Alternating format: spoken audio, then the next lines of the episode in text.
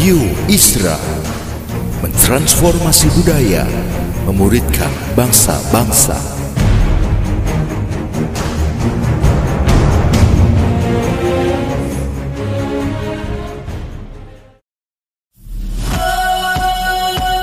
Suara Transformasi Membagikan inspirasi tentang karya-karya memuridkan bangsa dengan nilai-nilai Kristiani dalam berbagai sisi kehidupan. Selamat mendengarkan.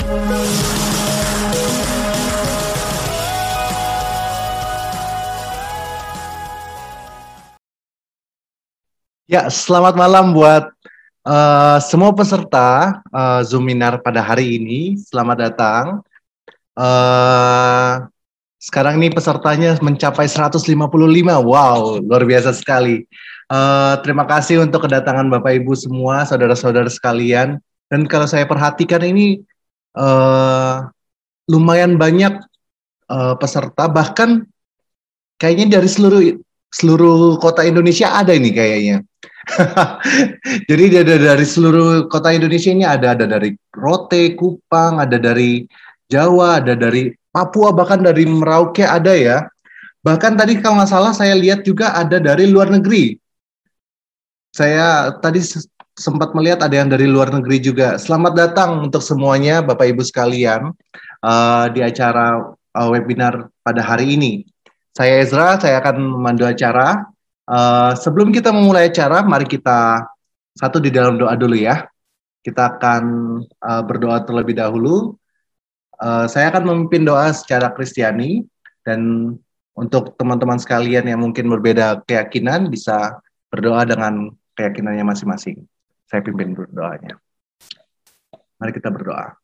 Bapak dalam surga, terima kasih ya Tuhan atas uh, anugerahmu dalam kehidupan kami. Terima kasih ya Tuhan karena kami bisa berkumpul di sini, kami bisa kembali lagi untuk uh, merefresh hidup kami, pengetahuan kami, uh, hati kami ya Tuhan, untuk kembali memperbarui segala sesuatu yang ada dalam kehidupan kami untuk semakin uh, dapat terjun dalam melayani Engkau, dalam memberkati bangsa ini ya Tuhan melalui pendidikan, dan juga melalui apa pun yang kami kerjakan ya Tuhan.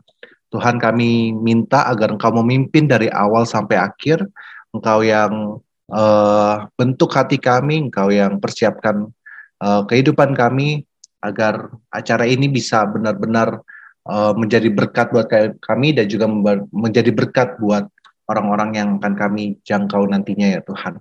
Tuhan tolong untuk Engkau pimpin Engkau tolong juga untuk uh, pembicara, moderator, siapa pun ya Tuhan yang akan share tentang eh, hal-hal uh, yang akan membangun kami. Tuhan sendiri yang uh, memimpin mereka ya Tuhan. Terima kasih di dalam nama Tuhan Yesus Kristus kami berdoa dan bersyukur. Amin. Oke, okay, uh, Bapak Ibu sekalian, setelah ini kita akan mendengarkan sambutan dari BPH Isra diwakili oleh Kabit Pendidikan Isra uh, Pendeta Yosua Victor. Saya persilahkan. Ya, terima kasih, Bro. Selamat datang bagi Bapak Ibu Saudara semuanya. Saya ucapkan salam damai sejahtera, selamat malam dan sangat bersyukur kita semua bisa ada dan mengikuti acara webinar pada malam hari ini. Tak lupa saya mengucapkan terima kasih untuk Dewan Pembina Isra yang hari ini juga ada beberapa yang hadir dan juga rekan panitia dan juga rekan BPH Isra. Secara khusus saya mengucapkan terima kasih untuk narasumber pembicara pada malam hari ini Pak Dono Baswardono dan juga Ibu Pingkan. Saya sungguh berterima kasih untuk kesediaannya malam hari ini berbagi dengan kita semua, memberkati rekan-rekan dari semua kalangan profesional, baik itu guru, rohaniwan, orang tua, uh, malam hari ini akan diberkati dan juga dapat inspirasi yang luar biasa. Nah, saya juga mengucapkan terima kasih untuk Bapak Zara yang hadir pada malam hari ini, baik itu rohaniwan, guru-guru, orang tua, peserta, dan semua yang ada. Kami sangat bersyukur dan juga sangat welcome buat Bapak Zara ada di tempat ini. Nah, Bapak Zara, saya sedikit mau uh, cerita tentang masa kecil karena saya begitu melihat webinar hari ini saya agak sedikit iri dengan anak-anak zaman sekarang karena orang tua dan juga guru-guru banyak dibekali dengan pemahaman-pemahaman bagaimana cara mendidik anak. Di zaman saya dulu kayaknya rasanya kurang ya. Saya jadi teringat pada waktu saya masih kecil, saya ini suka koleksi uh, komik-komik orang-orang hebat di zaman saya hidup pada waktu itu ya. Ada Thomas Alva Edison, Marie Curie, Walt Disney, Beethoven dan sebagainya. Tapi yang menarik hati saya, saya paling suka dengan tokoh yang bernama Thomas Alva Edison. Cerita dari beliau ini sama seperti apa yang kita akan bahas. Karena Thomas Alva Edison dari sejak masih kecil ditolak sama gurunya di sekolah. Dianggap bodoh, dianggap tidak ada masa depan, dianggap tidak berpendidikan, diajar sangat tidak masuk gitu ya, nggak bisa. Kalau orang Jawa bilang nggak mudengan gitu ya. Nah, tapi pada akhirnya Thomas Alva Edison menjadi seorang yang luar biasa di akhir hidupnya. Dia menciptakan paten-paten yang sampai hari ini kita nikmati.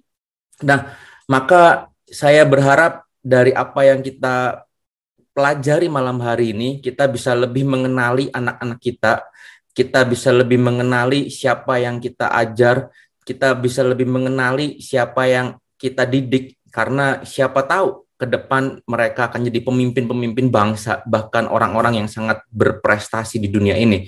Nah, karena itu menutup semuanya saya tidak akan berlama-lama. Ada satu quotes dari Thomas Alva Edison yang berkata seperti ini. Genius is 1% inspiration and 99% perspiration. Jadi katanya genius itu hanya satu persen inspirasi dan 99 persen lainnya adalah kerja keras dan juga keringat. Saya berharap malam hari ini kita semua diinspirasikan apa yang kita dengar kita boleh coba praktekkan dan juga kita boleh coba hidupi. Dan selamat menikmati webinar pada malam hari ini. Terima kasih. Ya, terima kasih buat kata sambutan dari uh, Pendeta Yosua Victor. Kita akan mendengarkan abstraksi seminar dan juga perkenalan moderator oleh Sekjen ISRA, uh, Pak Brilianto Rineksa. Saya persilakan, Pak.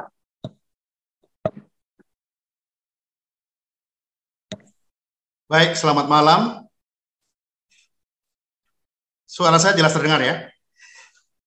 Baik, uh, Bapak Ibu Saudara, kami sungguh berbahagia malam ini menyambut Bapak Ibu Saudara dari hampir seluruh tanah air, dari mulai ujung barat Sumatera sampai Merauke. Bahkan Merauke mengutus uh, ada 12 orang yang saya hitung tadi.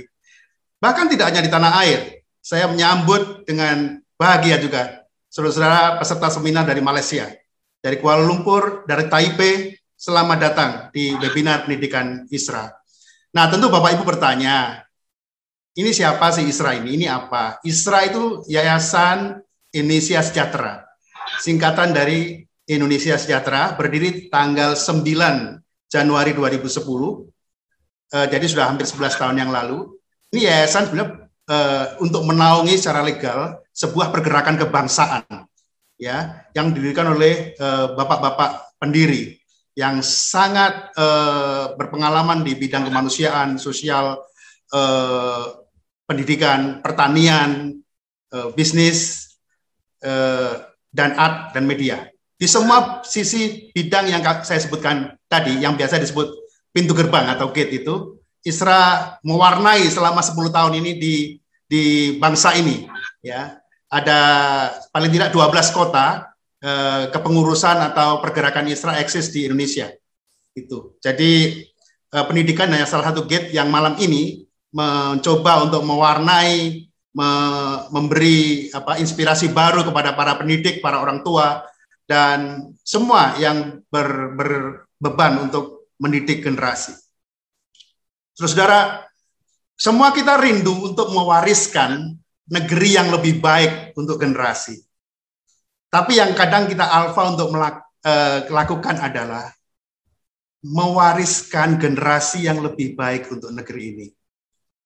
Salah satu cara untuk mewariskan negeri yang lebih baik untuk generasi mendatang adalah dengan membentuk generasi hari ini menjadi generasi yang lebih baik yang bisa kita persembahkan untuk masa depan negeri ini. Nah, salah satunya adalah dengan webinar ini. Nah, saya akan sedikit membahas tentang abstraksi webinar ini. Jadi kalau kita lihat eh, perkembangan masyarakat ya, kalau kita lihat apa yang dinamakan apa peradaban, ya kita bisa melihat perkembangan masyarakat itu berawal dari peradaban di mana masyarakat belum tahu pertanian, berburu, lalu kemudian ada era pertanian, lalu ada era industri, dan sekarang ini kita di era era informasi teknologi. Semua era itu, semua peradaban itu punya tantangannya masing-masing. Dan eh, seperti yang kita tahu, bahwa sekarang ini generasi kita tidak bisa lepas dengan apa yang namanya gadget. Karena ini kita ada di era informasi teknologi. Tetapi itu juga membawa tantangan tersendiri gitu. Generasi kita semakin sering, semakin get connected dengan high technology, itu membuat mereka ada kecanduan dengan mesin atau dengan uh, teknologi ini. Dan itu yang menumpulkan sisi lain dari mereka, yaitu sisi kecerdasan emosi, kecerdasan spiritual, dan kecerdasan sosial. Padahal untuk bisnis, untuk menjadi orang sukses itu tidak hanya kecerdasan secara uh, intelektual, tapi diperlukan semua kecerdasan tadi itu untuk membawa orang kepada uh, kesuksesan yang lebih maksimal. Bapak Ibu, tanpa menunggu lebih lama lagi, untuk kita masuk kepada diskusi kita yang lebih dalam, saya akan memperkenalkan uh, moderator kita malam hari ini. Moderator kita adalah seorang psikolog juga, namanya Dewi Param, Devi Paramita Hartanto, seorang yang sangat kenal saya saya sangat kenal dengan baik, terutama suaminya ya yang sudah lama berkecimpung juga di pergerakan kebangsaan Isra yang sekarang suaminya menjabat sebagai ketua bidang pendidikan. Ibu Devi Paramita adalah seorang lulusan uh, Fakultas Psikologi dari Universitas Sandra Dharma. Dan sekarang ini beliau mempunyai klinik psikologi sendiri yang dinamakan Maksima Potensial di bawah manajemen Auspice of Cornerstone Life Guide Bandung. Banyak sekali uh, sertifikasi beliau yang telah uh, beliau capai sampai dengan sekarang. Yang pertama 2015 sebagai Master DISC, 2016 Certified Grapology Analyst, 2017 Certified Grapology Interpreter Clinical Psychotherapy for Kids and Teens Doodle, 2018 MBTI EQ Mentor Study Skill Trainer Neuro Linguistic Programming Practitioner Klinik Psikoterapi for Adult, 2019 capaian beliau adalah di bidang hipnotik public speaking, lalu counseling, dan inner healing and safe. 2020 sampai sekarang adalah sebagai life coach. Tanpa berpanjang-panjang lagi, mari kita sambut moderator kita malam ini, Devi Paramita Hartanto, Sarjana Psikologi. Ya, selamat malam Bapak Ibu peserta webinar Indonesia Sejahtera malam hari ini. Terima kasih sudah bergabung bersama dengan kami. Saya Devi Paramita akan berlaku sebagai moderator dan saat ini saya akan memperkenalkan dua narasumber kita malam hari ini. Yang pertama adalah Bapak Dono Baswardono yang terkenal dengan sebutan Opa Dono. Beliau adalah seorang psikoterapis dan memiliki sebuah klinik psikologi di Bandung bernama Cornerstone Life Guide. Juga memiliki layanan homeschooling dengan nama Cornerstone Academy Beliau sering keliling Indonesia mengadakan identifikasi bakat, kecerdasan, dan kepribadian anak, di mana beliau menemukan banyak anak-anak yang superior dan jenius, dan beliau memberikan pembekalan khusus untuk para orang tua bagi anak-anak superior dan jenius. Beliau juga sudah menerbitkan beberapa buku parenting yang lengkap dengan tools yang memudahkan kita untuk memahami bagaimana mendidik anak. Narasumber kita yang kedua adalah Ibu Pinkan Margareta, yaitu beliau seorang dosen dan kaprodi S1 Psikologi di UKRIDA, Universitas Kristen Krida Wacana. Beliau juga seorang psikolog di Pusat Layanan Psikologi UKRIDA. Beliau juga seorang trainer dan fasilitator di Focus on the Family Indonesia. Bu Pinkan ini fokus juga kepada healthy life karenanya beliau ini sangat suka olahraga. Demikian perkenalan dua narasumber kita malam hari ini. Sebagai info, jika Bapak dan Ibu ada pertanyaan selama narasumber memaparkan materi, Bapak dan Ibu dapat menuliskan pertanyaan di kolom chat dengan mencantumkan nama, profesi, kota, lalu ditujukan kepada Pak Dono atau Bu Pinkan, baru pertanyaannya. Saya sebutkan kembali, Bapak Ibu jika ada pertanyaan dapat menuliskan di kolom chat nama, profesi, kota, ditujukan kepada Pak Dono atau Bu Pinkan, baru pertanyaannya. Untuk waktu saat ini, saya persilahkan Pak Dono menyampaikan materi peran pendidik dalam mengembangkan kecerdasan spiritual. Silakan Pak Dono.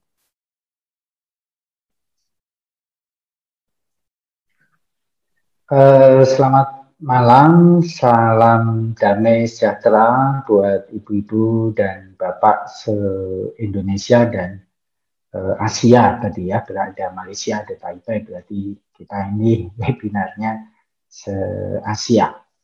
Ya, uh, saya akan menyampaikan secara khusus tentang uh, keterampilan spiritual uh, ya saya diminta membahas ini, namun sebelumnya uh, saya akan menjelaskan dulu tentang proses belajar yang dialami oleh anak-anak, ya tentu juga proses belajar orang dewasa sebenarnya sama. Ya, kalau kita lihat di gambar, Pertama, misalnya sekarang ini ibu-ibu dan bapak dengar suara saya, den, uh, melihat wajah saya, melihat wajah teman-teman yang lain. Jadi semua stimuli ini diterima oleh delapan indera kita. Ya, jadi jumlah indera kita bukan lima, tetapi delapan. Ya, jadi kalau yang masih tahunya baru panca indera itu ilmu tahun 70-an sebenarnya ya. Kita eh, sebagai nah setelah diterima oleh indera kita lalu karena tiap anak itu tiap orang memiliki gaya belajar yang berbeda-beda maka apa yang diterima oleh sensasi dirinya ini misalnya oh suaranya Pak Dono itu cempreng misalnya gitu ya itu difilter oleh si gaya belajarnya. Ya, eh, tiap anak punya sebenarnya sekitar tiap orang itu punya lima gaya belajar, hanya urutannya berbeda-beda. Nah, biasanya para pendidik eh, selama ini yang lebih dikenal itu hanya tiga gaya belajar, ya visual, kinestetik, eh, auditoris. Padahal sebenarnya ada dua gaya belajar lain yang penting, yaitu gaya belajar sosial emosional dan gaya belajar metakognitif. Nah, tadi yang disampaikan oleh pendeta uh, Victor bahwa sebagian anak itu jenius itu biasanya gaya belajar mereka metakognitif. Nah, setelah difilter oleh gaya belajar ini, semua stimuli tadi itu membentuk pikiran tertentu Nah, kalau pikiran kita positif, maka otomatis ya menghasilkan perasaan yang juga positif. Jadi misalnya kalau pikirannya positif, misalnya oh, oh ternyata Pak Dono udah tua juga gitu ya. Kayaknya kalau orang tua itu mestinya begini, ya sehingga perasaannya lebih nyaman, tenang. Atau sebaliknya, oh Pak Dono ini pikirannya misalnya yang menerima stimuli tadi pikirannya negatif oh ternyata udah tua atau udah ketinggalan zaman gitu ya.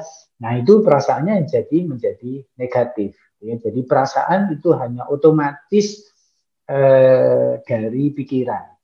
Nah eh, perasaan-perasaan tadi yang negatif, pikiran negatif itu sering kali dipengaruhi oleh sesat pikir, ya eh, logical fallacies gitu ya atau irrational belief itu kalau di jumlah gitu ada 15 ya. E, misalnya kita suka mengeneralisasi, oh orang dari timur itu e, keras misalnya oh orang dari barat itu keras gitu atau sebaliknya. Itu generalisasi, itu sesat pikir ya. E, nah, sayangnya di sekolah juga di masyarakat perasaan ini bagian yang sering diabaikan ya budaya timur malah mengajarkan uh, pada anak-anak ini untuk menyembunyikan perasaannya. Jadi kalau dia marah, disuruh eh, nggak marah. Kalau dia takut, disuruh berani, gitu ya. Misalnya kalau anak laki-laki takut dibilang, oh anak laki-laki jangan takut, mesti berani, gitu ya. Padahal itu perasaannya tadi itu kan otomatis sesuatu yang hasil dari pikirannya saja. Nah, ternyata perasaan yang disimpan, dikubur, disangkal ini bukan hilang menguap begitu aja, tapi masuk ke bawah sadar, mempengaruhi si anak, bahkan bisa membentuk trauma emosional, trauma psikologis, gitu ya. Jadi kalau anak misalnya e, terus menerus sepanjang hidup itu eh, nggak boleh mengungkapkan perasaannya, ya ketika besar bahkan dia nambing, nambing itu kalau ditanya perasaanmu sekarang gimana? Biasa aja itu, padahal nggak ada itu sebenarnya perasaan biasa itu nggak ada, gitu ya. Yang ada itu misalnya perasaan sedih sedikit atau Eh, marah sedikit atau apa, tapi karena dia nggak biasa kenal perasaan itu, ya dia nggak mampu mengenali perasaannya sendiri. Nah, jadi kalau ibu bapak misalnya sebagai guru atau mentor gitu ya, tutor, berharap si anak ini berprestasi, tidak bisa terjadi ya prestasinya itu dalam bentuk perilaku kan misalnya rajin belajar, e, ngerjain PR itu kan perilaku jika perasaannya nggak diterima. Ya, nah bagian perasaan inilah yang nanti akan dibahas khususnya oleh Bu Pinkan, gitu ya. Karena itu nanti Bu Pinkan akan e, berbagi tentang bagaimana keterampilan emosional dan sosial anak-anak itu, gitu ya. E, saya kebagian yang keterampilan spiritual, nanti kita bahas lagi itu sebenarnya tidak berkaitan dengan agama sih spiritual itu ya. Nah, dari perilaku ini nanti si anak ada yang menyadari perilakunya ya, punya body awareness, ada yang enggak. Nah, ini berkaitan lagi dengan sensori ya, dengan stimuli tadi. Jadi sebagai contoh gini. Ada anak yang kalau misalnya bicara itu selalu teriak-teriak. Sampai orang tuanya selalu bilang ngomong jangan keras-keras gitu ya. Di, diberitahu 77 kali 78 kali dia juga tetap ngomongnya teriak. Itu bukan anak yang nggak patuh itu adalah problem body awareness problem sensori dia disebutnya mengalami hiposensitif auditoris gitu ya sehingga dia butuh stimuli suara itu lebih lebih banyak, lebih kenceng segala macam. Gitu ya. Kalau kita nggak memahami itu, eh, jadi sebenarnya banyak banyak problem belajar, sepertiga malahan dari problem belajar itu karena problem sensori, gitu ya, problem sensori. Begitu pula gaya belajar, banyak sekali anak-anak eh, tadi jenius yang katanya Pak Victor itu selain gaya belajar yang metakognitif, eh, gaya belajar kinestetik itu mesti bergerak, mesti hands on mesti jalan-jalan gitu ya. Jadi eh, kalau saya nggak ngajar online itu saya pasti jalan-jalan juga keliling kelas gitu ya. Eh, seperti itu. Karena karena saya orang kinestetik kalau disuruh ayo Pak Dono duduk manis, saya nggak bisa konsentrasi. Lima menit kemudian saya sudah mengantuk. Ya. Itu secara umum prosesnya seperti itu. Oke. Nah, di bagian perasaan tadi dan hubungan antara pikiran dan perasaan itu, ada yang disebut keterampilan spiritual. Apa sebenarnya keterampilan spiritual itu? ya, namanya keterampilan berarti bisa dipelajari. Maaf, saya minum dulu. Selain bisa dipelajari juga bisa dikuasai, ya. Jadi keterampilan spiritual ini pertama si anak ini punya rasa bertujuan. Jadi saya sering nanya ini pada anak-anak sekolah, kamu kenapa sekolah? Ya karena disuruh orang tua, gitu ya. Nah berarti dia belajar, dia sekolah itu ya nggak punya tujuan, gitu ya. Nah kalau nggak ada rasa bertujuan itu nggak mungkin kita punya keterampilan spiritual. Jadi artinya merasa dekat dengan sesuatu. Ya ibu bapak mungkin kenal eh, Greta Thunberg, ya anak Norwegia atau apa yang umurnya baru sekitar 15 tahun tapi dikenal dunia sebagai tokoh yang memperjuangkan eh, apa perbaikan iklim dunia gitu ya itu dia karena punya tujuan eh, kebaikan untuk seluruh dunia gitu ya. Jadi rasa bertujuan ini tidak hanya untuk dirinya tapi juga untuk eh, kemaslahatan banyak orang seperti itu. Makin besar tujuannya maka makin seseorang itu punya eh, spiritualitas yang tinggi gitu ya. Sebagai contoh aja banyak orang dewasa, ibu bapak yang sudah menikah, kalau saya tanya, eh, tahu tujuannya menikah enggak? Dari 100 pasangan, 99 setengah enggak punya tujuan pernikahan. Ya karena saya cinta sama eh, suami atau istri saya, setelah cinta ya menikah seperti itu. Tapi enggak enggak tahu tujuannya menikah itu kenapa. Eh, karyawan juga gitu saya tanya, tahu kamu tujuannya eh, kerja gimana? ya supaya punya duit, ya supaya punya gaji. Ya udah, berarti kalau seperti itu bulan depan udah selesai dong, tujuannya udah tercapai seperti itu. Ya, itu adalah rasa eh, persetujuan.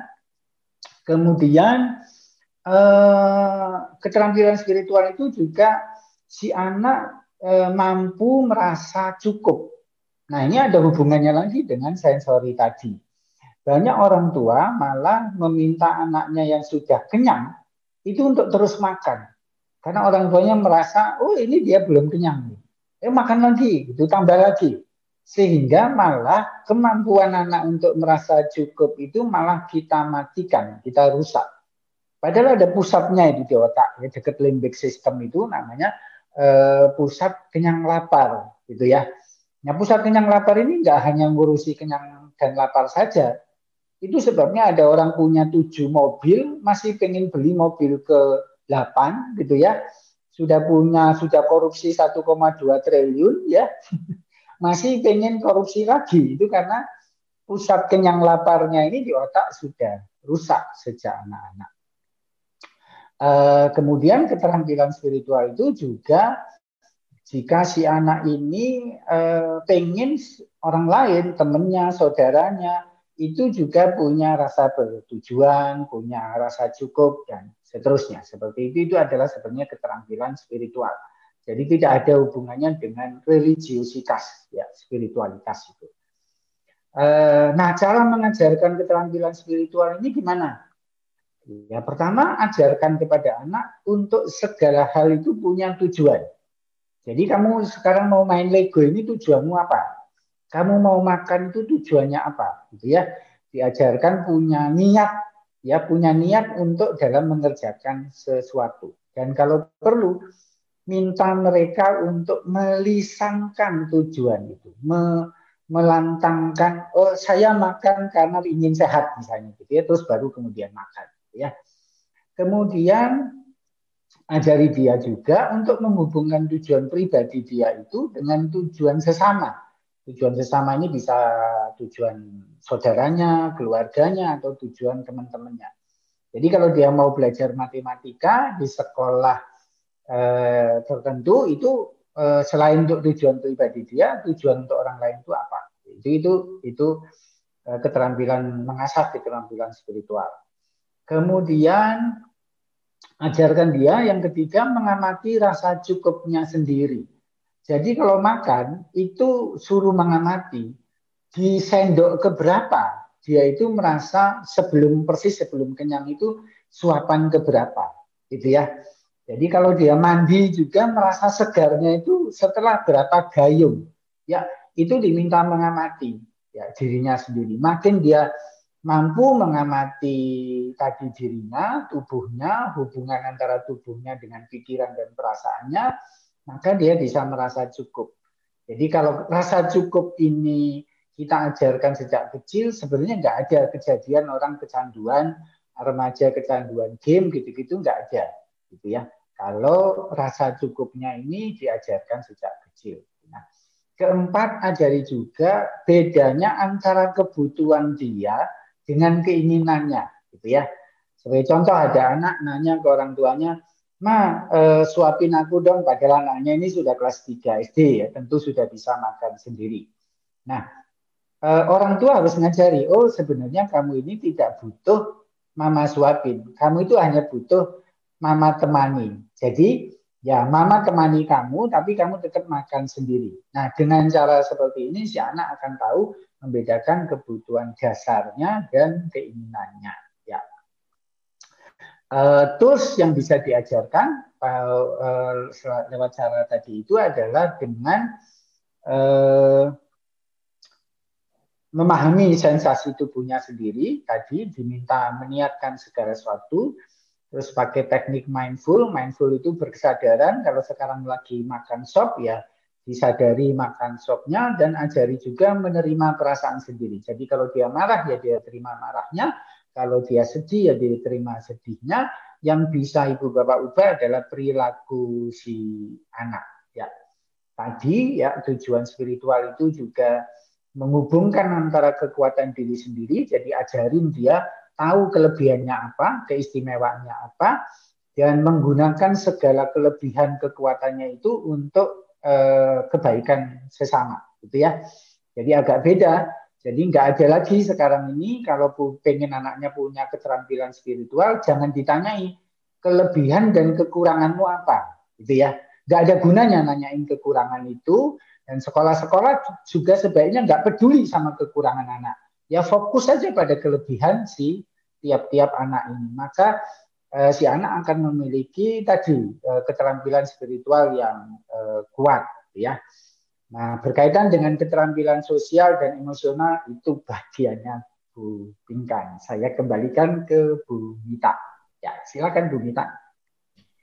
Baik, terima kasih Pak Dono.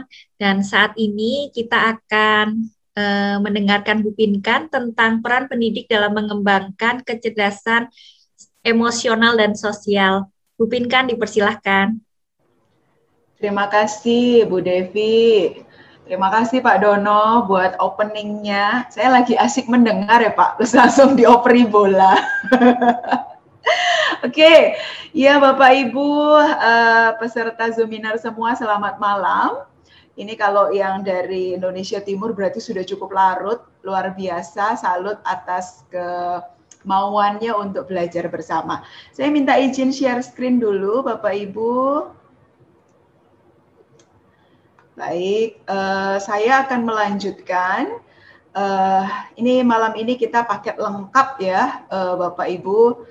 Uh, tadi sudah diawali dengan keterampilan spiritual uh, saya izin melanjutkan untuk keterampilan sosial emosional. Nah, uh, saya mungkin akan mengawali dengan satu pertanyaan terhadap diri kita sendiri ya, reflektif begitu ya Bapak Ibu. Buat apa sih kita ini uh, perlu untuk dengan sengaja Uh, jadi saya menyingkatnya supaya gampang keterampilan sosial emosional saya singkat KSE gitu ya Bapak Ibu di slide-slide selanjutnya. Kenapa sih dengan sengaja keterampilan sosial emosional ini perlu kita desain, perlu kita didik dan kita rancang? Karena e, biasanya tuh kita memandang gini, masa sih yang kayak gitu aja mesti diajarin gitu ya. Biasanya kita pikir ya itu sesuatu yang sudah alami begitu ya. Sudah biasanya kita dulu juga nggak diajarin. Kadang-kadang saya sering dengar kita ngomong gitu ya. Kita dulu juga nggak sengaja diajarin kok, tapi kita ngerti kenapa sih harus sekarang diajarin. Nah, saya ketika menyusun materi ini, pertanyaan itu saya munculkan juga gitu ya di kepala kita sebagai pendidik, sebagai orang tua. Nah, ini satu data yang saya coba munculkan, uh, Bapak Ibu. Ini saya ambil dari uh, Renstranya Kemendikbud kita ya, uh, Mas Menteri Nadim dan jajarannya untuk 2020 dan 2024.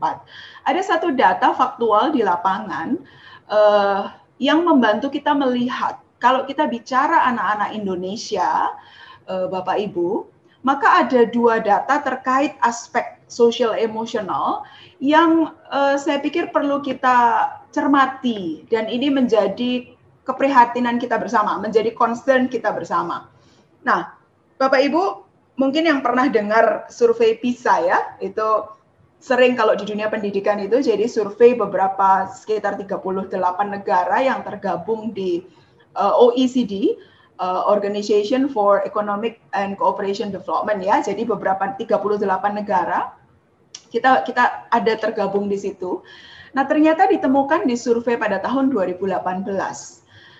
uh, anak-anak kita, generasi siswa kita di Indonesia uh, mengalami perundungan ya, bullying itu uh, yang biru ini ya Bapak Ibu, 41 persen lebih tinggi daripada rata-rata negara-negara lain yang tergabung di OECD. Itu hanya 23 persen.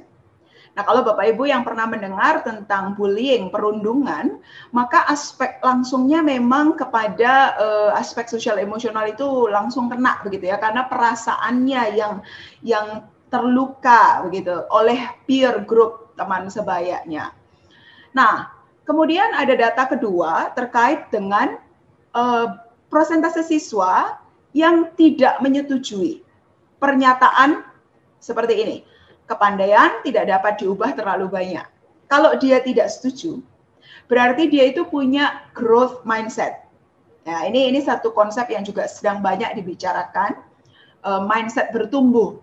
Yakin bahwa kalau kalau kita mau kita mau berusaha mengupayakan maka kita bisa bertumbuh.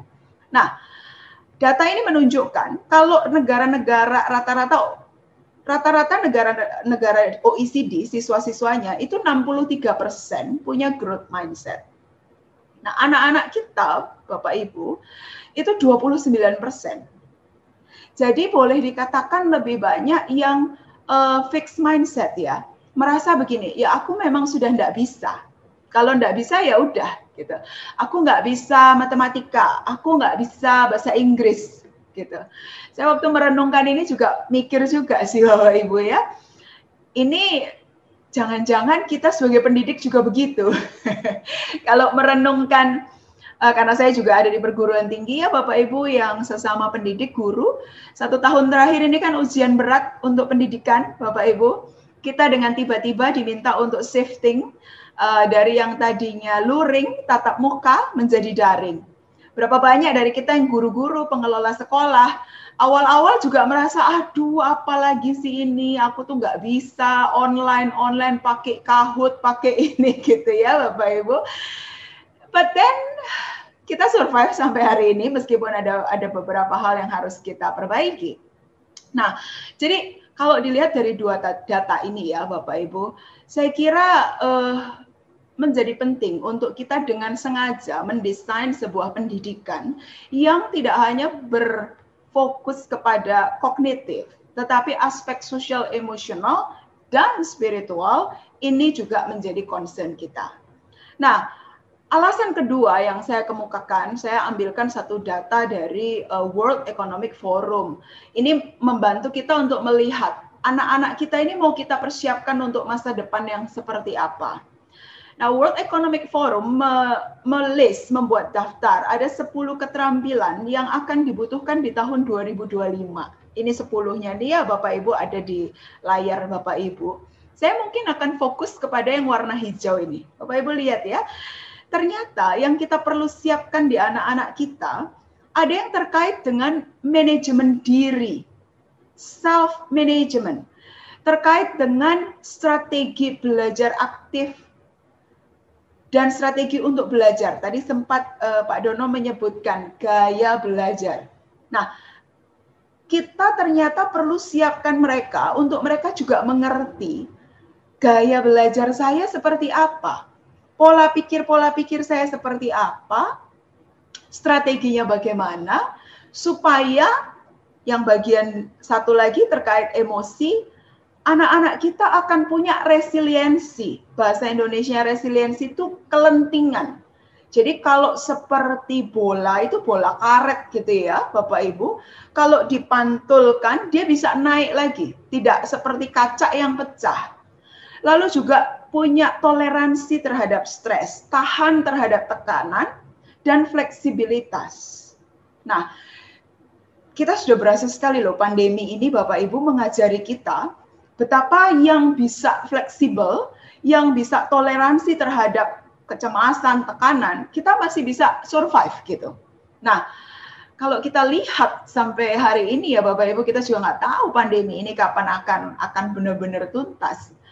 Berarti kan anak-anak kita memang juga selain aspek kognitif, kita perlu siapkan mereka untuk punya mentalitas, aspek sosial emosional, emosi dan sosialnya dan spiritualnya yang juga kuat ya, kokoh begitu Bapak Ibu, sehingga mereka siap untuk masa depan yang nggak nggak jelas juga sih seperti apa. Jadi kayak harus siap dengan perubahan yang tiba-tiba dan sebagainya.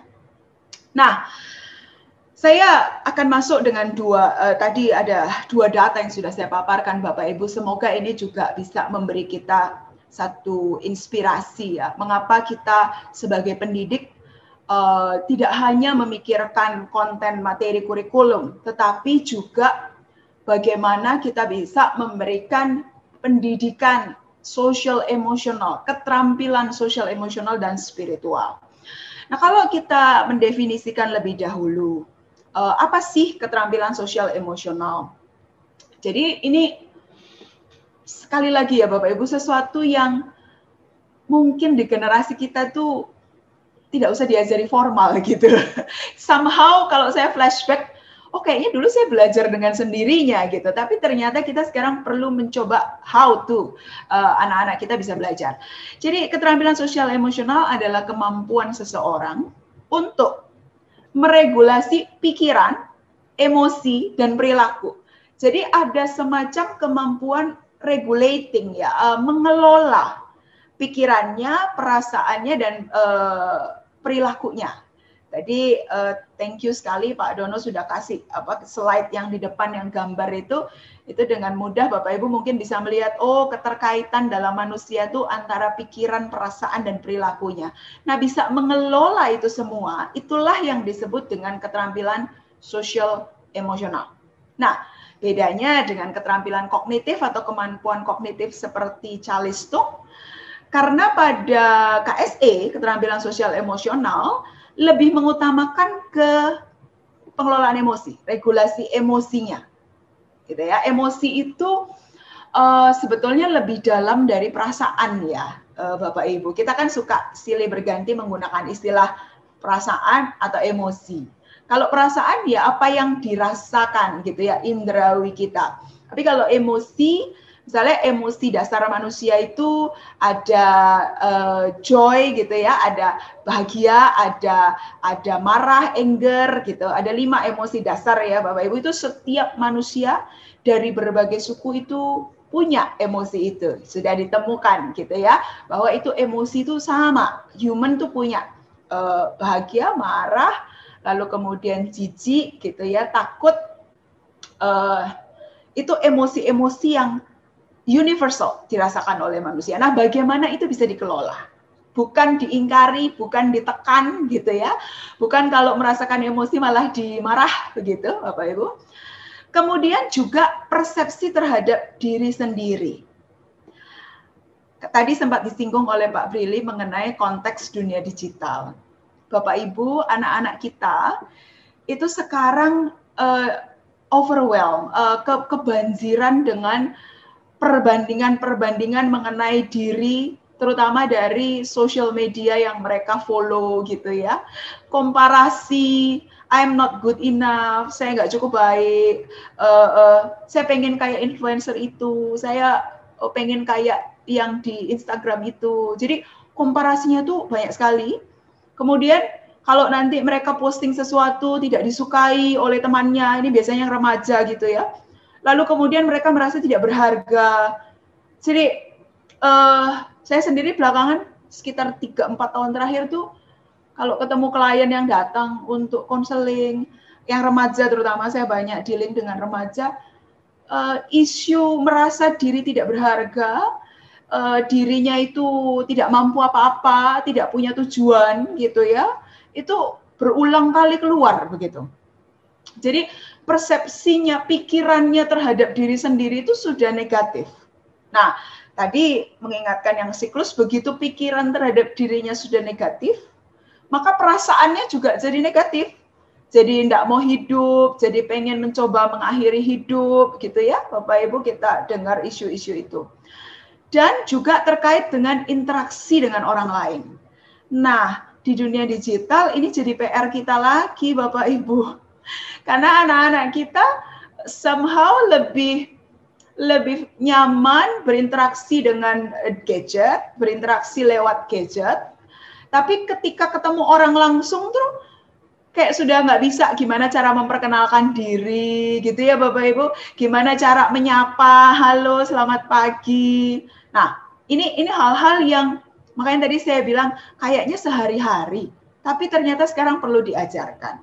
Nah, kabar baiknya Bapak Ibu, kemampuan sosial uh, sosial emosional itu sangat bisa diajarkan. Sangat bisa diajarkan, sangat bisa berkembang melalui pembelajaran formal dan informal. Kalau informal ya di rumah gitu ya, bersama keluarga. Tapi pembelajaran formal di ruang-ruang kelas ini juga menjadi peluang untuk kita bisa mendidik anak-anak kita terkait keterampilan sosial emosional.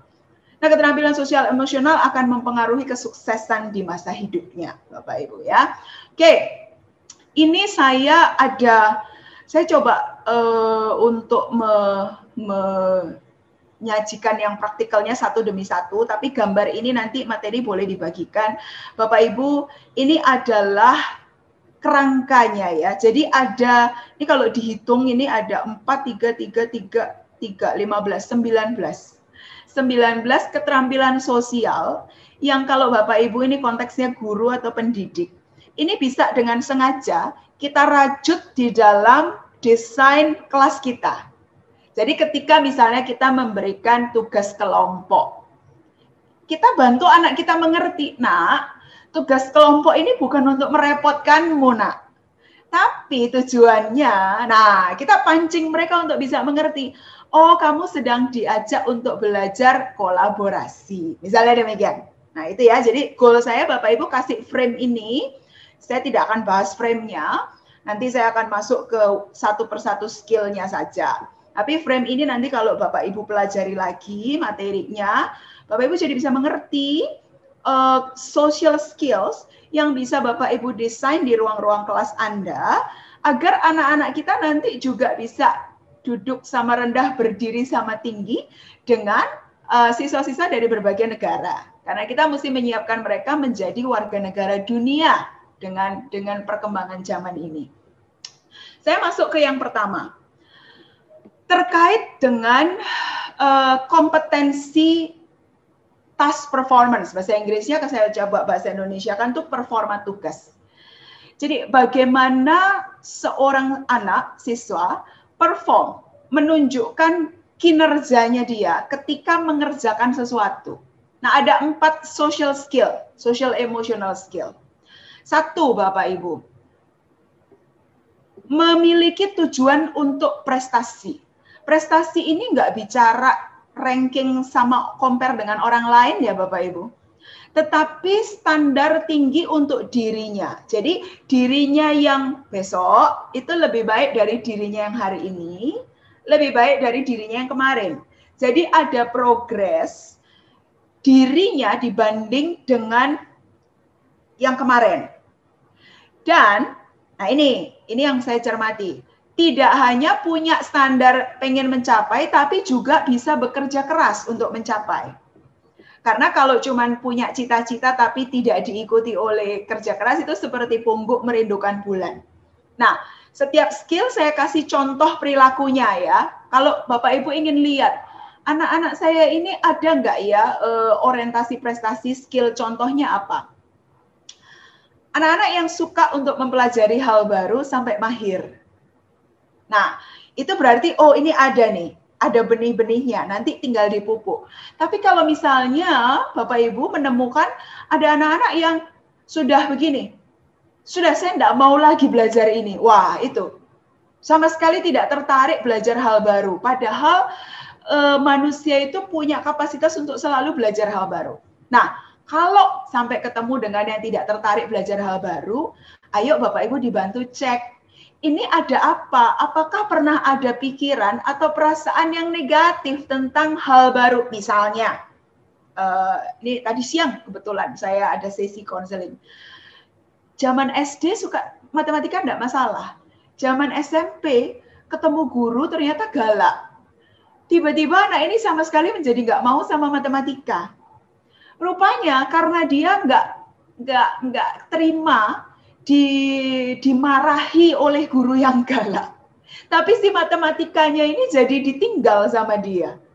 Nah, berarti kan ada pikiran yang tidak tepat sehingga menimbulkan perasaan yang tidak tepat kan?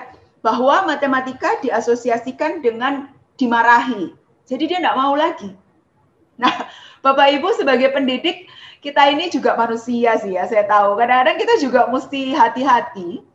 Jangan sampai sikap kita sebagai pendidik cara kita memperlakukan perasaan anak didik kita ternyata diasosiasikan sebagai sesuatu yang negatif dan kemudian membuat mereka tidak menyukai belajar hal baru. Nah, gitu ya. Jadi skill pertama adalah yang kita ingin lihat kalau terkait sosial emosional, saya ajak Bapak Ibu membayangkan anak-anak yang selalu ingin belajar hal baru. Lalu yang kedua, tanggung jawab. Nah, kan Bapak Ibu mungkin, oh tanggung jawab itu kan hal sehari-hari. Nah, ini keterampilan sosial emosional, tanggung jawab. Contohnya apa? Mampu menghargai komitmen, tepat janji dapat diandalkan. Simple Bapak Ibu. Ketika jam janjian sekarang kelasnya online jam 7 ya nak, kita mulai. Oh jam 7 dia datang tugas diselesaikan tenggatnya kapan dia bisa menyelesaikan. Sekarang Bapak Ibu jadi bisa bisa mulai merasakan juga nggak kenapa sih kalau kita misalnya menyelenggarakan kelas, terus kita juga meminta ada uh, tenggat tenggat waktu mengumpulkan tugas atau kita memulai kelas di jam berapa selesai jam berapa. Ini sebetulnya kita sedang melatih yang namanya social skill tanggung jawab. Karena dia tahu kalau saya sampai terlambat, maka saya merugikan orang lain yang sudah datang duluan, misalnya begitu. Jadi uh, semoga Bapak Ibu mulai bisa merasa ya social skill, social emotional skill ini daily life banget ya ternyata. Selanjutnya masih terkait dengan performa tugas. Nah ini di poin tiga, related sekali dengan yang namanya gadget sekarang Bapak Ibu. Kontrol diri, apa itu? Mampu menghindari gangguan fokus pada tugas untuk mencapai tujuan pribadi yang telah ditetapkan. Ini saya menggarisbawahi yang tadi disampaikan oleh Pak Dono. Kita perlu membantu anak-anak kita untuk tahu kalau dia belajar satu mata pelajaran atau dia sekolah itu kaitannya dengan tujuan dia apa. Karena manusia butuh tahu itu, nggak cuman ya pokoknya sekolah karena harus sekolah, kalau nggak sekolah dimarahin papa mama, kalau nggak sekolah dihukum. Nah, itu kita tidak menumbuhkan uh, skill untuk dia bisa mengontrol dirinya. Contoh perilakunya seperti apa? Tidak tergesa-gesa, berhati-hati, memperhitungkan konsekuensi, memperhitungkan resiko, Sementara kalau contoh perilaku yang tidak menunjukkan kontrol diri, eh, namanya impulsif. Impulsif itu begini Bapak Ibu. Apa yang apa yang kepikir tersirat gitu terus langsung dilaksanakan. Nah, kalau bicara kontrol diri dan gadget dan internet kayaknya ini latihan-latihan nggak cuma buat anak-anak ya Bapak Ibu, buat kita juga gitu, buat kita juga. Kadang-kadang kalau kita seperti ini Zoom gitu ya, kan kita nggak ada yang tahu kalau kita sambil buka-buka sosmed, sambil apa gitu ya. Boleh-boleh saja. Anak-anak kita juga begitu. Kalau lagi kelas gitu, dia di belakang main games gitu. Nah, kita perlu untuk membantu mereka, bukan dimarah, bukan gini. Kalau lagi belajar jangan jangan main games. Mari kita bantu mereka untuk tahu. Kalau misalnya lagi kelas online, terus mereka memilih untuk main gadget di gadget satu lagi gitu ya. Apa konsekuensinya buat mereka? Kita kita bantu mereka untuk mengerti, bukan hanya dimarah, tapi sesuai dengan tahapan usia mereka kita bantu untuk mengerti. Lalu skill yang keempat adalah persistensi. Persistensi. Ini juga kalau saya ketemu orang tua sering dikeluhkan, Bu, anak sekarang bosenan. Anak sekarang itu kalau sudah uh, 10 menit, 15 menit itu uh, sudah tidak tahan. Nah, bisa jadi karena gaya belajarnya. Tadi juga diingatkan lagi, perlu kita ketahui gaya belajarnya seperti apa. Intinya kalau persistensi, tekun tahan mengerjakan tugas dan aktivitas hingga selesai. Hingga selesai. Nah, yang kelihatan bukan bukan skill uh, perilaku yang tidak menunjukkan skill persistensi, menyerah ketika menemukan kesulitan di poin ini ya Bapak Ibu uh, memang tampaknya paling tidak dari yang saya lihat itu agak menggejala karena anak-anak sekarang cenderung nggak sabar ya, pengennya cepet. Kalau nemu kesulitan pengennya cari crack gitu ya. Kayak kalau games mereka pengen naik level, cara cara ngecracknya bagaimana gitu ya. Nah, di poin ini uh, menjadi bagian kita sebagai pendidik dan orang yang lebih dewasa untuk uh, mendampingi mereka mengerti artinya proses bahwa tidak semua hal meskipun internet itu bisa di crack, meskipun program bisa dengan cepat di, dicari shortcut, tapi manusia dan perasaannya dan dan perilakunya itu uh, butuh proses. Tidak bisa langsung di di di shortcut gitu, kira-kira Bapak Ibu. Jadi ketahanan. Oke, Selanjutnya, kita bicara soal ini skill nomor 5 masuk di dalam kompetensi regulasi emosi daya tahan terhadap stres. Bapak Ibu, uh, apa sih daya tahan terhadap stres? Mampu mengelola kecemasan, menyelesaikan masalah dengan berpikir jernih, tenang secara efektif. Nah ini kan kelihatan ya Bapak Ibu.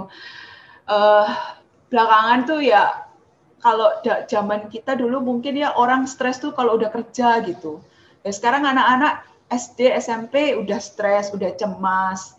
Nah, bagaimana kita bisa mengajar mereka untuk tenang, relax? Salah satunya memang dengan tadi yang mindfulness. Jadi mereka mengerti be here and now. Saya sekarang mau ngapain sih? Yang saya perlu kerjakan apa?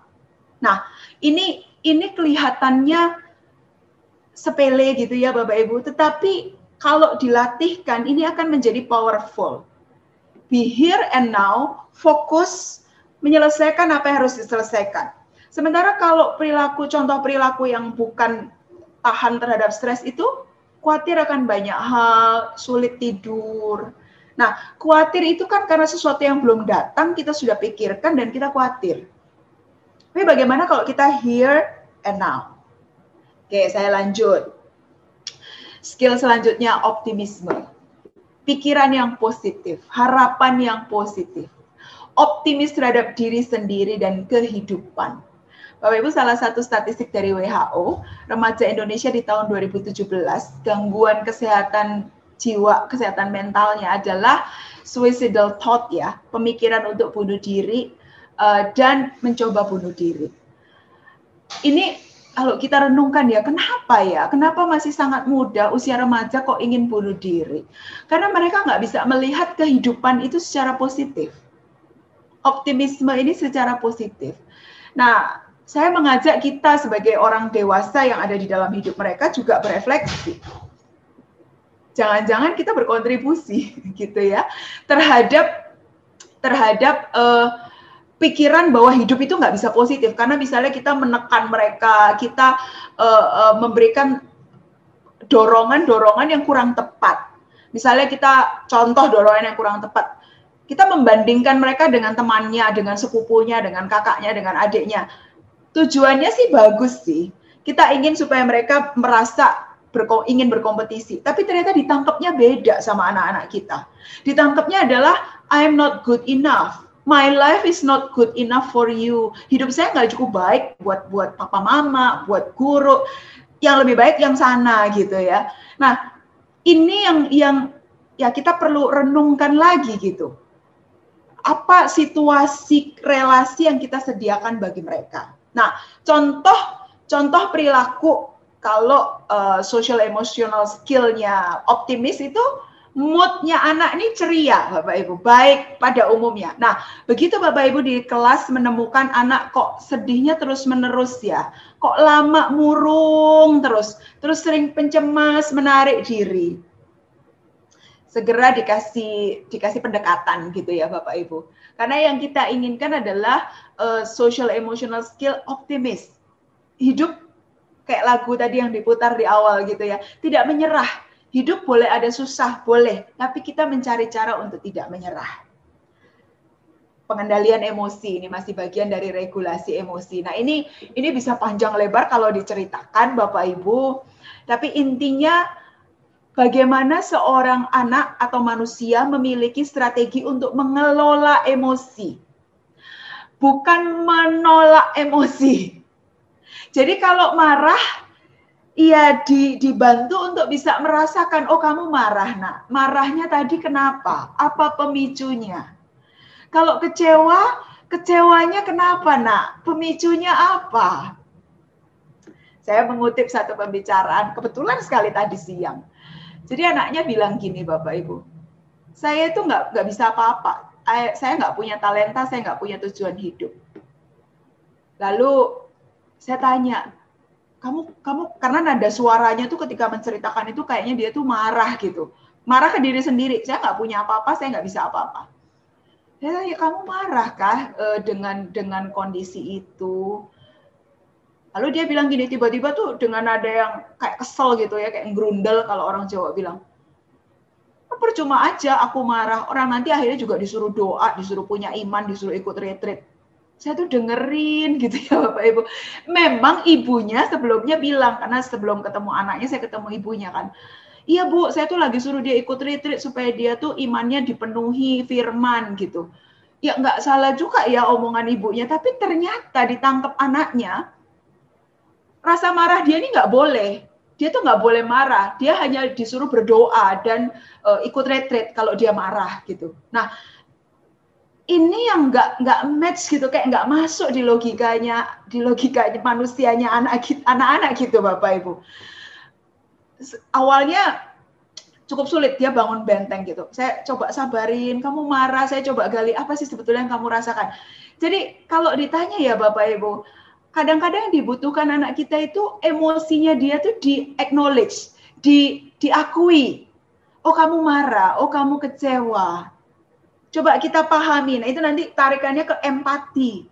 Bagaimana kita bisa mengerti sudut pandangnya dia.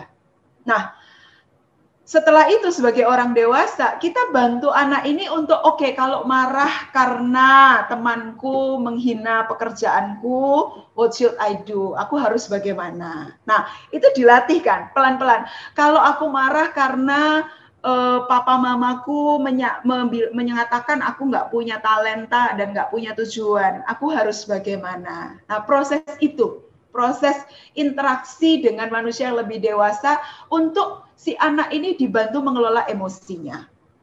Oke, saya lanjut. Skillnya banyak ya Bapak Ibu. Skill selanjutnya kolaborasi itu empati. Ini pokoknya kalau saya saya sambil memaparkan nih ya Bapak Ibu mulai berasa kan, aduh Bu ini betul-betul skill-skill keseharian. Oh iya betul sekali. Empati adalah kita peduli pada orang lain, menghargai, membangun relasi yang dekat dengan sesama. Contohnya simple, kita ajari anak-anak kita, kalau ada teman yang sedih kita hibur. Kalau ada orang berkekurangan, ayo kita urunan membantu.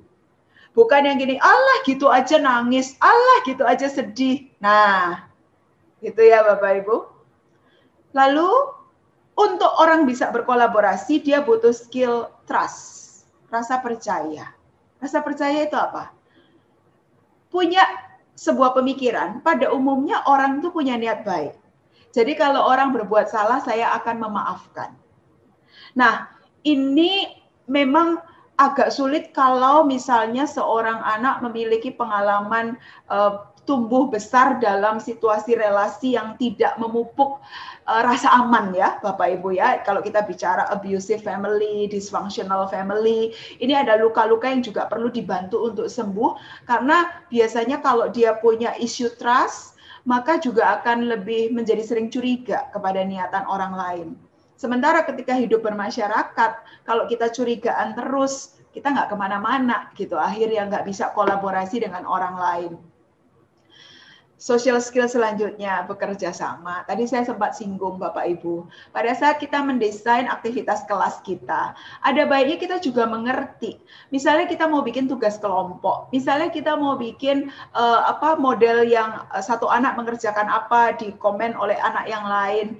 Nah, kita membuat desain itu dengan sebuah kesadaran ini untuk menstimulasi melatih social skillnya dia dan itu pun kita informasikan kepada dia bahwa dalam hidup bersama kita perlu menghargai satu sama lain meskipun beda-beda.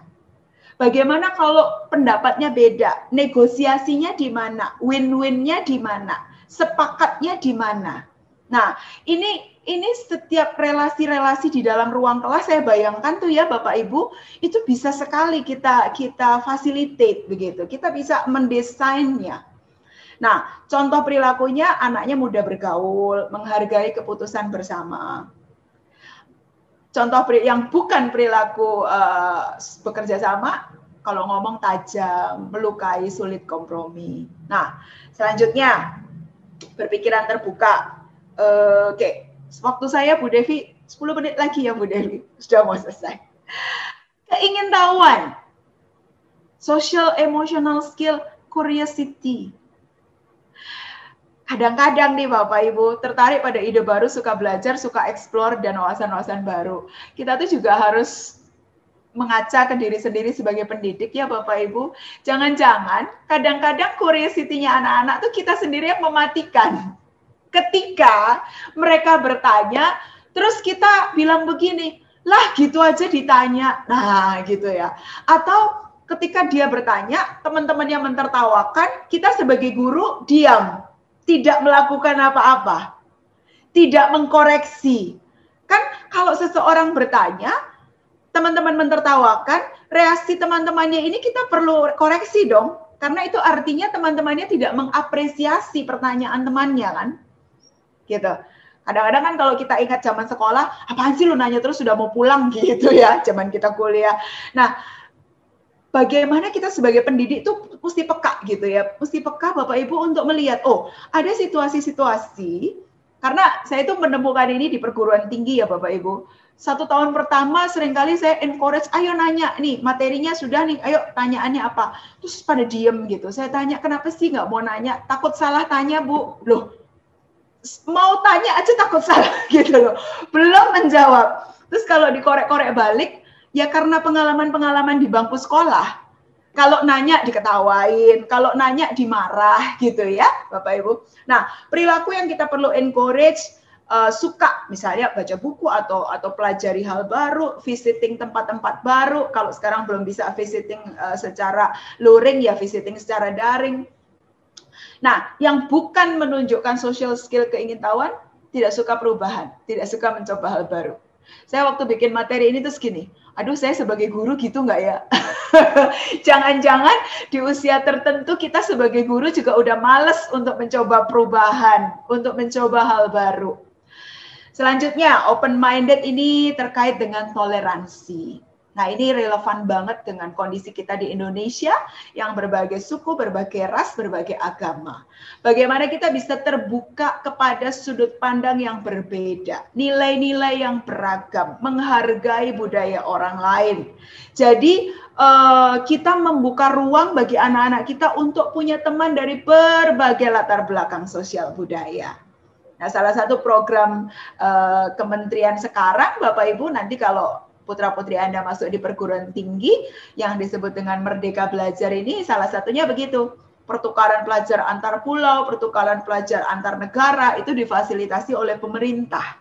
Karena diharapkan eh, anak-anak eh, muda generasi bangsa kita bisa melatih toleransi.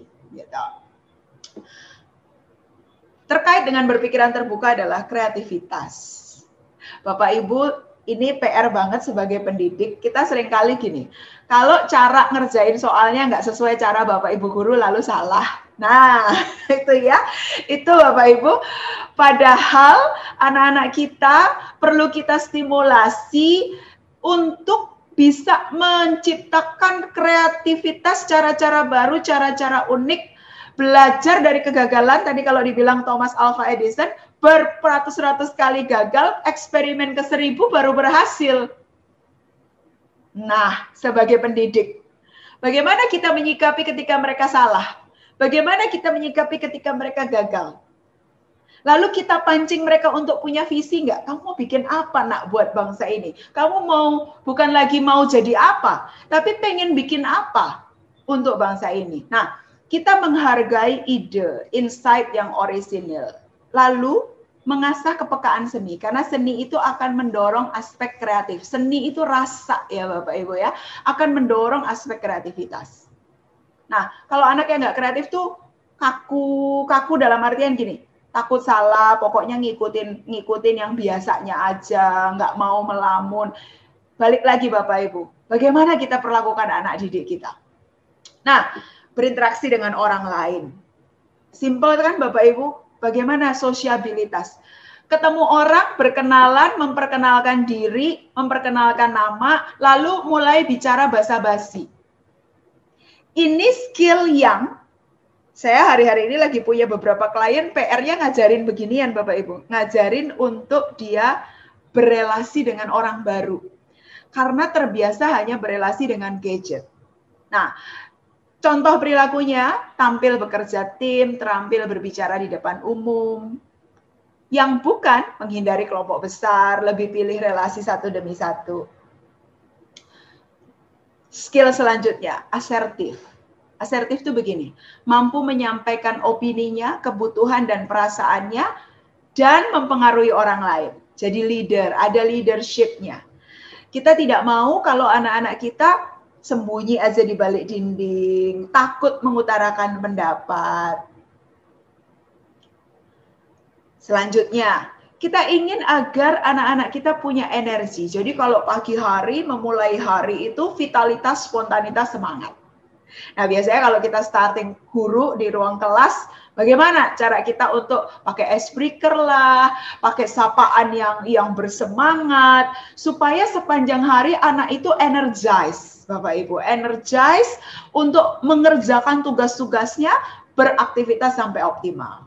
Nah, anak yang enggak atau orang yang enggak punya energi itu biasanya gampang capek, gampang tidur, uh, maksudnya gampang ngantuk, terus nyerah, nggak mau ngapa-ngapain, gitu ya, Bapak Ibu. Nah, sudah mau berakhir tiga tiga keterampilan terakhir, keterampilan gabungan. Ini sudah merupakan kombinasi. Yang pertama, efikasi diri, yakin dia mampu menyelesaikan tugas dan mencapai tujuan. Bapak Ibu, mari kita menjadi pendidik yang mendorong anak-anak kita. Kamu bisa, nak. Yuk, sekarang belum bisa, kita lihat di mana nggak bisanya, kita cari cara untuk belajar supaya bisa. Bukan gini, aku takut bu, nggak bisa, pak, aku nggak bisa. Belum apa-apa udah takut, belum apa-apa udah dicoba. Nah, itu kan berarti rasa takutnya tadi tidak di acknowledge, langsung kita koreksi gitu loh, langsung kita nggak boleh takut. Nah, ini ini yang justru akan mematahkan uh, atau tidak menajamkan social emotional skillnya Bapak Ibu. Ber, uh, kalau Bapak Ibu sekarang mulai bisa melihat polanya ya, aspek emosi manusia itu akan terasah melalui relasi dengan sesama. Makanya disebutnya social emotional. Emosi itu nggak bisa terasah kalau nggak ada partner relasinya. Nah, sebagai pendidik, kitalah partner relasi buat anak-anak kita. Lalu berpikir kritis dan mandiri. Di zaman digital ini menjadi sangat penting untuk dia bisa mengevaluasi informasi yang benar, logis, terus menggunakan pola pikir analitis dan mandiri supaya nggak kena kemakan hoax, supaya dia mengerti data yang benar. Nah, eh, perilakunya dia mampu untuk problem solving di situasi baru dan tidak terduga. Nggak cuman, Bu ini caranya gimana? Tapi idenya, oke okay, kalau menurut kamu nak, bagaimana kamu menyelesaikan masalah itu? Mungkin jawaban dia belum benar Bapak Ibu. Tapi nggak apa-apa, kita bantu untuk nanti me me mengarahkan ke arah yang benar. Last but not least, tadi sempat disinggung juga oleh Pak Dono, metacognition. Ini memang higher sekali, tapi ini bisa dilatih Bapak Ibu. Refleksi diri dan metakognisi ini sudah ada gabungan tadi ya dengan dengan spiritual juga. Sadar akan proses di dalam dirinya, pengalaman-pengalaman, perasaan, pikiran, lalu dia tuh mampu melakukan refleksi. Jadi melihat apa ya yang sebetulnya saya alami. Lalu pengalamannya ini boleh diceritakan. Dan kemudian dia akan atau dituliskan. Anak sekarang ada yang suka menulis atau menggambarkan. Nah, setelah itu sebagai orang dewasa kita bisa bantu untuk dia melihat, oke, okay, yang yang yang baik, yang sudah sudah lesson learn yang baik apa? Hal baiknya apa? Yang masih bisa diubah. Oke, Nak, kalau kamu mau ubah, apanya yang bisa kamu ubah, Nak, supaya bisa lebih baik. Nah, akhirnya ya Bapak Ibu, saya menyimpulkan begini. keterampilan sosial emosional itu sangat meresap di dalam aktivitas dan relasi sehari-hari. Kalau ada seorang guru, maka relasi Anda dengan anak didik Anda di ruang kelas virtual maupun di ruang sosial media maupun di ruang kelas luring itu sangat bisa untuk menjadi wadah melatih keterampilan sosial emosional yang 19 tadi, Bapak Ibu. Di mana peran kita sebagai guru? Satu, role model. Nah, nanti kalau Bapak Ibu baca lagi yang 19 itu, kita sudah sudah punya itu enggak Bapak Ibu? Di masing-masing social skill itu kita sudah bisa menjadi role model enggak buat anak-anak kita? Kalau bicara tanggung jawab, apakah kita juga datang ke kelas tanggung jawab pada waktunya seperti yang dijanjikan? Kalau kita bicara tidak mudah uh, ingin belajar hal baru, pada saat kita kesulitan dengan Zoom karena kita mungkin belum ngerti cara pakai gadget, kita mau nggak? Terus bilang sama anak-anak, ih anak-anak kita belajar bareng ya, bapak ibu guru juga lagi belajar ini, bagaimana caranya pakai Zoom, bagaimana caranya pakai Kahoot, gitu misalnya, bagaimana caranya pakai Jamboard. Ketika anak-anak melihat bahwa kita itu mau terus belajar, kita yang mungkin usianya sudah sudah senior tapi mau belajar internet misalnya demi mereka, nah itu role model yang powerful sekali dan yang ketiga, saya pakai istilah pemantik gitu ya. Pemantik penggerak. Saya sengaja pilihkan ini dua cangkir ini maksudnya begini Bapak Ibu. Tadi saya sudah sempat singgung. Emosi akan terlatih dalam konteks relasi. Itu itu powerfulnya manusia itu ya, memang makhluk sosial. Aspek emosi itu anak-anak kita akan didewasakan atau dilatih ketika kita sebagai orang dewasa, orang tua, guru, pendidik, kita juga peka dengan aspek emosi kita dan kita bisa merespon dengan empatik kepada mereka. Bukan merendahkan emosi mereka, bukan menolak emosi mereka, tapi kita menjadi reflektor. Kita menjadi cermin yang bisa menolong mereka. Oh, saya itu marah. Oh, saya itu senang sekali. Oh, saya itu excited gitu. Nah, respon-respon empatik itu sebagai pendidik Bapak Ibu, yang ketika kita reflect balik ke mereka, itu yang akan mengasah social skill mereka. Jadi pada akhirnya Bapak Ibu, uh, memang kesimpulannya gitu ya dari dari sekian banyak, saya akan conclude dengan mari kita mulai dari kita, mulai dari kita. Apakah social emotional kita sendiri terus growing, spiritual kita juga terus growing. Karena tanpa didesain pun, kalau kita selalu growing spiritually, emotionally, dan uh, socially, itu akan menular, itu akan me memantik, itu akan ditransform ke anak-anak didik kita. Terima kasih atas uh, kesabaran Bapak Ibu untuk mendengarkan penjelasan ini. Semoga juga bisa memancing banyak diskusi. Radio Isra mentransformasi budaya, memuridkan bangsa-bangsa.